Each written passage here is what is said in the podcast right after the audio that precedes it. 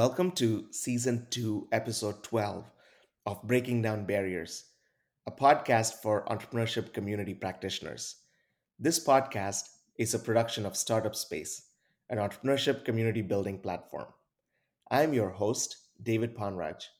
We're launching this podcast to highlight the stories of everyday community leaders who break down barriers to entry for underserved and underrepresented entrepreneurs. Today, we'll be speaking with Amanda Kelly, who is the Small Business Training Director at the Southeast Kentucky Economic Development Corporation, or SKED. Welcome, Amanda. Thank you, David. I really appreciate you having me on today. Yes, you've been one of our earliest clients, so we're thrilled to bring you on the show. And also, you're based in rural Kentucky, which I think will resonate really well with our audience. So, can you start by just telling us a little bit about yourself and a little bit about SKED? Absolutely. So, SKED is a 35 year old CDFI. We are located in eastern Kentucky, and I service all 45 counties of the eastern third of the state. So we are we are working in the poorest of poor communities in the nation, really. And we do small business loans. But my role at SKED is to do technical assistance. I do small business training. I teach people how to start businesses and then how to grow them. And I'm their trusted advisor through the entire process. So, from idea to actually opening their doors and growing their business. I work with them, and depending on the client, sometimes I work with them every couple of days. Sometimes it's once every six months we touch base, but it's on their their schedule and their needs. So, what got you into this business and how long have you been doing this? So, I've, I've been at SKED for about six years. I came from the for profit world and I came from running businesses. And oddly enough, I, I was working at an organization. It was a it was a small family owned business, and the owner wanted his grandson to go through this entrepreneurship class and he asked me to go with him to help him through it. And I took this class that SKED had put on, and I was like, wow, that's really cool. I love this idea. And it just so happened shortly after I took that class, the the person who was doing this before me was retiring. So I had the opportunity to apply and I'm passionate about small business. I'm passionate about helping people. And it was just a perfect fit for me. Can you tell me a little bit about the unique challenges of uh, rural Kentucky and just rural America? Absolutely. We we are coal country and when coal left the economy, it left a gaping hole in eastern Kentucky. Everything was centered around coal. They were the best paying jobs, people had good incomes, and that had a trickle down effect to you know the grocery stores to the convenience stores to the movie theater to every other portion of the economy. So not only do we have an economic issue in eastern kentucky we also have a broadband issue. We there are some places that still don't have internet to their homes. We have just a geographic issue. It takes me about 4 hours to drive from one end of my service territory to the other and just getting places to be able to help people is a challenge. And then there's also the fact that these communities are super tight knit. And it took me years to be able to find the right partners in each community that would build some trust around me and what I did. These folks typically don't have a love for government programs. And so trying to show them that not only will I tell them I'm going to help them, but I'll actually follow through and do it. Wow. So you talked about uh, broadband, uh, access to broadband being a, a big issue. Can you tell us a little bit about what does this recovery look like from not just COVID, but the recovery from losing uh, the employment provided through the coal industry? Are there programs that you've seen work effectively? Uh, are there people looking at small business activity as a way to get out of this? I think small business activity is the only way to get out of this. If we focus on bringing one industry in that would take the place of coal, I think we're setting ourselves up for the same issue in the future. And I've spent the last six years working very hard to help people figure out their their ideas to start a small business, but then also figuring out the way to follow through with it to make it possible. I think that if we can build the small business community, this this area of the country is is beautiful. I mean, we have some of the the coolest things that you can come and see and do, and we have the hardest working people that are incredibly dedicated and want to succeed. So when you put those two together, we can we can figure out a way to increase tourism, to increase small business because of tourism. We have so much to offer here and getting the word out about what we have is key to having that that work. I worked with a, a campground in Red River Gorge and got them to start using Instagram and Snapchat to help people find their location. It was off the beaten path, but people from all over the world were coming to this location to climb in these rocks. And once we started using Instagram and Snapchat and some other platforms, that word got out and their business tripled. Wow. So I love this story. I've actually been white river rafting in uh, uh, in the Smokies and hmm uh, you know in the Appalachian Mountains. So tell me a little bit about you. You mentioned one thing here, which is uh, technical assistance, right? Which is they didn't know about how to bring their business online. Right. What are some other intrinsic challenges that small businesses face when they get started? Because if you've been working for somebody else, entrepreneurship can be completely taught, but it doesn't come naturally. It's not like you're born as an entrepreneur. So, what are some things that, other than um, the online training that you've provided, that you find as like immediate barriers? The fear is is definitely an immediate barrier. People are scared to to kind of take that leap into everything's on your shoulders now. And if if I can work with them to to show them that while yes, you are taking a leap in starting your own business, but here are all the things that you have to gain by it. And you've got this support network that is here to help you when you have questions about how to do your income tax, um, employee deductions, how to do all of the different things that you don't get to see as an employee. You only see those once you have your own small business. So there's always these things that come up that are the unknowns. And if we can bring those unknowns to light, it gives people the confidence that they need to be able to go out and start their own business. one of the things that we've found in our surveying of small business across the country is that access to capital is such a big problem. About 50% of all businesses say that the number one challenge they face is access to capital. And if you're not a small business, this actually doesn't immediately resonate with you because the flip side is we see Shark Tank and people waiting to give you money, which is not the reality for 99.9% of small businesses that get started. So, how do you tackle this problem and how do you kind of educate your entrepreneurs about the realities of finding capital to start your business? Part of what I teach, it starts with their personal credit. So when I'm when I'm teaching a class, we go through you know what a credit report is. It's eh, I don't want to say this the wrong way, but it, it does amaze me with every class on how many folks don't have a solid understanding of, of even their personal credit score. So we talk about what that is, how to build that up, and how to fix that. But then SKED is a non traditional lender. So we typically do the loans that banks can't do and we tend to stay a lot of our loans are under $50,000. So we do we do the smaller loans. We have our director of lending is very creative and he will come up with ways to make things work when when most lenders would just say, "You know what? Nope, we're it's too hard for us. We're not going to do it."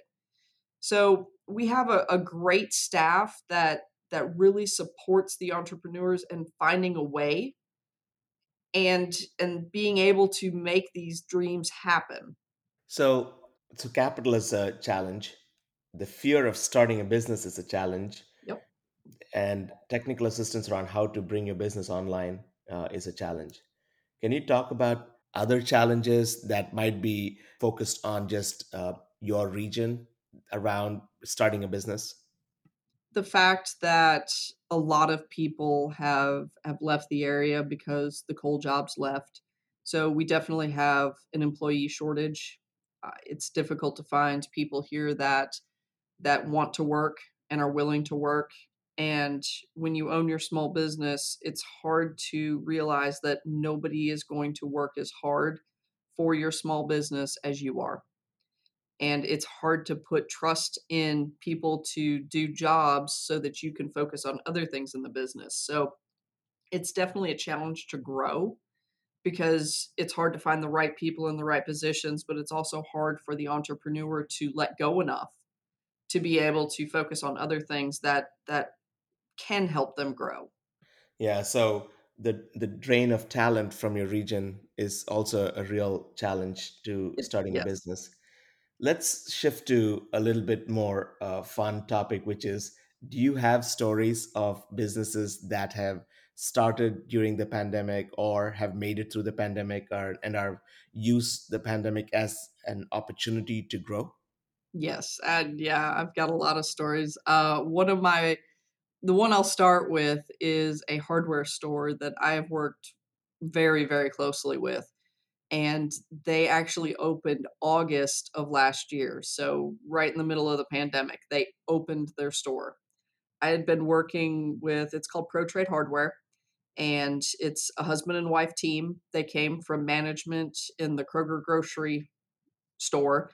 And so they have a lot of retail experience, but not a lot of hardware experience. So they opened up this it's a small hometown type of hardware store and I love I love working with them because they are so willing to to listen and look at new ideas. But I'd been working with Jen for about 2 years prior kind of working this idea out and figuring everything out and getting everything set up. And then it came time to open in the middle of the pandemic.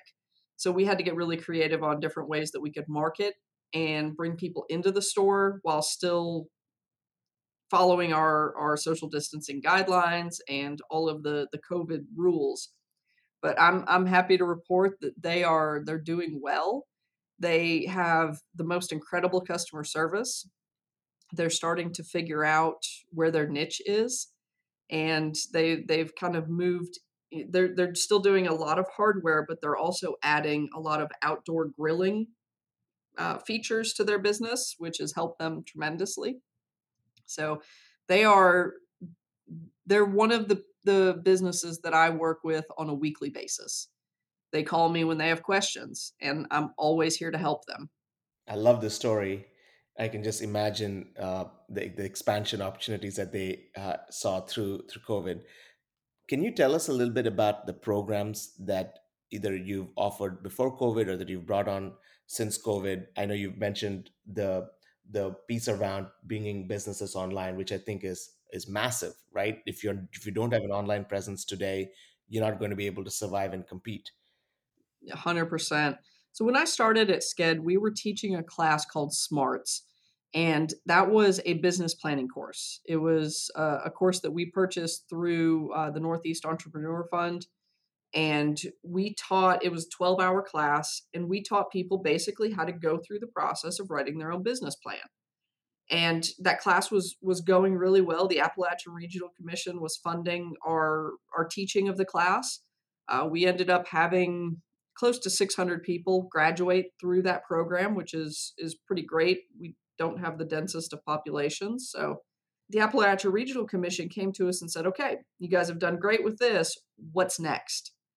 And I started polling our graduates, and I said, "What what else can we help with? What what else can we do that would be beneficial to your business?" And the thing that they came back with almost unanimously was they needed help with digital marketing, building a website, how to do Facebook for business, how to do ads, how to do all of these different components for their online presence for their business. And we started this, it's been about three years ago. we we started looking for a curriculum much like the Northeast Entrepreneur Fund's curriculum for us to bring to our clients and I couldn't find one. So I decided, well, if I can't find one, I can make one. So we we started and we we put together an entire curriculum. Right now it's about 26 different topics and we teach people how to set up their Google business listing and get it verified how to do Facebook and Google ads, how to build a website, cybersecurity, how to handle that, how to do uh, retargeting ads, how to do all of these different things that can help you grow your business. And eventually we were teaching it just in in our service territory in a face-to-face class. Everybody had a computer in front of them and they were actually going through and building their website during class. So we were there to help them. But then we realized that it would probably be a great idea to put all of these on video to where people could access them when it it suited them. Not everybody can make a class from 5 to 8 in the evening.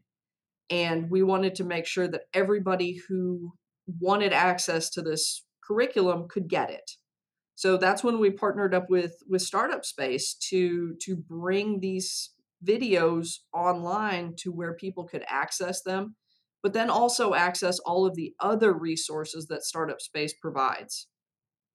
It's fascinating, and we're going to go back there in a minute in terms of how do we provide these tools that can help people find what they need uh, in a much more democratic way than than today where you have to know somebody who knows something right how do you get information yeah. out there let's shift focus for, for, a minute to economic development you're called southeast kentucky Economic Development Corporation. And economic developers have traditionally looked at economic activity through bringing businesses in. It's like the Amazon HQ2s, etc. What have you seen in your community around economic activity that's being driven through small business starts? Because we are such big advocates for for small business being the economic engine, very much like what you all are doing. Can you speak to that? Because I think you'll be one of those few voices who'll add to the, growing, the, the growing chorus of people saying small businesses should be at the center of this recovery. I 110% agree that small businesses are the center of this recovery. And if if we can really support our small businesses, we're going to see an economic boom after the fact because of it small businesses are are the people in our communities. These are not people sitting in a big building 5000 miles away making decisions.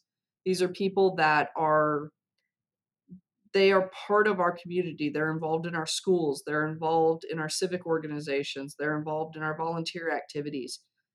Their heart and soul is in the community in which they live and work and by supporting these small businesses, we're supporting our entire community and then our entire region and making everything better. I've I've really really loved the the push that I've seen in the past 12 15 months around shopping local and finding a way to help these businesses stay afloat during this challenge. And I could not be prouder of the work ethic and their drive to to find a way to succeed. I I would think that employees, people that didn't have a vested interest, would have just given up because it was hard. And it was it was it was challenging and finding a way to make make it through this has been amazing to to watch these business owners pivot. I've got a, a roller skating rink that I work with at the beginning of the shutdown, I mean, they were completely shut down. They couldn't have anybody in house. And they figured, well, we've got all of this food in the freezer. They made pizzas and they put it out on Facebook that, hey, you know what? We've got pizzas for sale. Come by. That way, all the food didn't go to waste. So everybody pivots, everybody finds a way, and the entire community benefits because of it. So, in other words, you're saying that this pandemic and most challenges give us these entrepreneurs who are innovative and come up with new ways to do business and significantly move the community forward because they are the ones who are being creative and thinking about new ways to to help people. So let me shift topics to one other topic that is also uh, important to our uh, audience and we see play out across the country. And every region has this uh, unique challenge around social issues because uh, community uh, development is at the core of economic development, right? It's not Yes. just about putting money in their pockets, it's also about the, the entire society. What are some challenges in rural America that you also have to address as part of this economic recovery? We we have a huge drug issue in in Eastern Kentucky, and we have there's a stigma around recovery and people that are going through recovery or have been through recovery that they are not at the same level as somebody who's not been through that. And I can tell you a thousand percent that that is wrong. I've had the opportunity to teach entrepreneurship in five different recovery centers in Eastern Kentucky. And the quality of business plans that has come out of those five recovery centers and the drive to succeed and the drive to give back is so much stronger in those folks than in in any other class I've ever taught. And I I think that figuring out a way to break down the stigma that surrounds people who have have gone through recovery is is one of the most important things we can do to help the economy of Eastern Kentucky. Thank you for sharing that. And it, these are hard topics, but they are important topics. And if we don't talk about it and if we don't bring this uh, to light, we won't be able to provide the, the real solutions that are needed. I agree. Let's uh, let's switch to uh, some of the lessons learned. We also have several CDFIs that uh, work with us and uh, partner with us in communities. What have you learned uh, in your six years doing this work, and also in the last fifteen months? What have you learned that uh, that you're going to you know write down to to remember and share with with your mentees or people that you're bringing on that that can be helpful for us? When I first started this, I had a very, very strong understanding of financials. And I assumed that if you owned a small business, you had the same understanding. And I quickly learned that that is not necessarily the case. And being willing to sit down and talk numbers and break things down, okay, profit margins, operating costs, cost of goods sold, all of those things have to be fully understood by the business owner in order to be successful. And I was always, when I first started, I was afraid to get into that with folks because that's a personal thing, talking about how much money you're making. But I found that the more time I spend making sure that they have a solid foundation of understanding of their financials, that makes their business a hundred times stronger.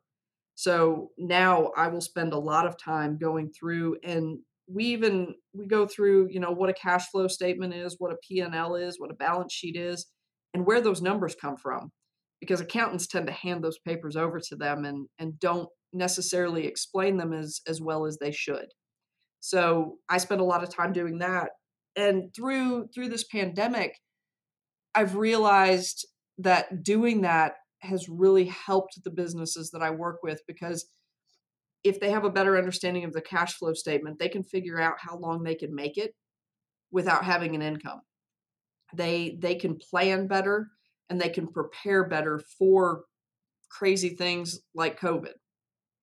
Yeah, this is fascinating just to hear about the, the realities uh, and the practical tips around how do you help small businesses. There are two things that you've mentioned that we've seen around the country. One is this need for one on one. A lot of small businesses need to talk to somebody. They, they can do workshops, they can do videos, but at the end of the day, they just want to pick up the phone and talk to someone, a trusted advisor in their community. And the second one is around understanding your financials. I think everybody who uh, either had these documents already prepared or understood cash flow statements, I think has made it through the pandemic, right? Um, one of the requirements for PPP and EIDL was to have a way to have your books in order so that you could apply for these programs and uh, and I think a lot of small businesses are starting to appreciate the need to not just have your accountant know this, but you also have to know this. Um, and one is for, of course, for financial assistance, but more importantly, if you understand your cash flow statements, you're going to have a healthy business. You're going to know if you're bleeding money, right? Uh, so Exactly. that's that's that's fascinating. Now, we'll also uh, would like to ask you about: Are there lessons learned on things that uh, that people that are just starting out, either in financial assistance or in support, that uh, that should be lookouts for? Uh, if I'm, you know, somebody who's just graduated and want to get into community development or economic development, what are some things that I need to know uh, around just my career in this space? I think one of the most important things is a willingness to listen. I've I've seen advisors that that work in this field tend to project their ideas and their thoughts and their goals on their clients. And I think one of the most important things is to listen to what your clients want. Not everybody wants to have a $5 billion tech startup. Some people are completely happy making quilts in their basement and selling them. And if we don't listen to what the goals are of our clients, we're not going to help them reach their goals. And that's the most important thing. So listening, the ability to to put their needs and their wants and their desires first and foremost, I think is the most important thing. I wish you gave us something that was like, you know, you had to go get a degree. You said, no, just listen. Listen. Sometimes the simplest things are the hardest things to do. Uh, I, I love it. So, uh, before we close, I do want to ask you about BBoss Online and how you came about this idea. And because I want our listeners to be able to go check it out uh, and provide feedback. Uh, and, you know, if there is some utility in the community to reach out to you to see how they can use this content. Can you tell us a little bit about how it started and what it does? Yeah, it started because my clients wanted it and I couldn't find it anywhere to buy. So I I created it started with it was about 12 lessons when when we started Be Boss Online and throughout the the past 3 years we've added more and more lessons based on what our clients were wanting. So this is this is a a curriculum if you will that teaches people how to use digital marketing for small business. There is nothing there's no rocket science involved, there's no secret sauce. All I do is explain how to use these different platforms in the simplest, easiest form possible for small business owners. And I do that by making it, it it's a follow along type of class. I show you where to click and tell you what each button does and how to how to manipulate the different programs and how to use this stuff to help you grow your business. So I just make it as simple as possible for the small business owners to get what they need and get out. It's awesome. I, I've personally seen it, and I think one of our team members told you that we ourselves used it in you know in, in building some of our uh, social media collateral. So it's uh, extremely useful. Last question: How can people find out about you uh, if they want to reach out to you, and how can they find out more about SKED um, and of course uh, the BBoss online platform? Absolutely. Uh, can be found at skedcorp.com. Uh, you can email me at amanda at skedcorp.com, uh, bbossonline.com. All of these these different ways, you feel free to email me. I love talking to people anywhere about small businesses. I'm passionate about growing them and I'm always looking for new ideas. So I would love to hear feedback and and just have a good conversation around how we can help these small businesses. Thank you so much, Amanda, for joining us today. It's been uh, very enlightening. I've written down a bunch of things that I myself have to go back and make sure that I revisit uh, for our business. Thank you. And uh, we hope that we can bring you back on the show uh, sometime in the future. Thank you so much, David. I really appreciate it. Thanks for listening to this episode of Breaking Down Barriers, a podcast for entrepreneurship community practitioners hosted by David Ponraj. Special thanks to guest Amanda Kelly for joining us. Show notes by creative director Jackie Dietrich. Edited and produced by Lauren Bernard. If you'd like to suggest interviewees, new topics, or just want to reach out, please email us at podcast at startupspace.app. All Breaking Down Barriers episodes are available on our website or wherever you listen to your podcasts. Feel free to rate, review, and subscribe for all the latest updates.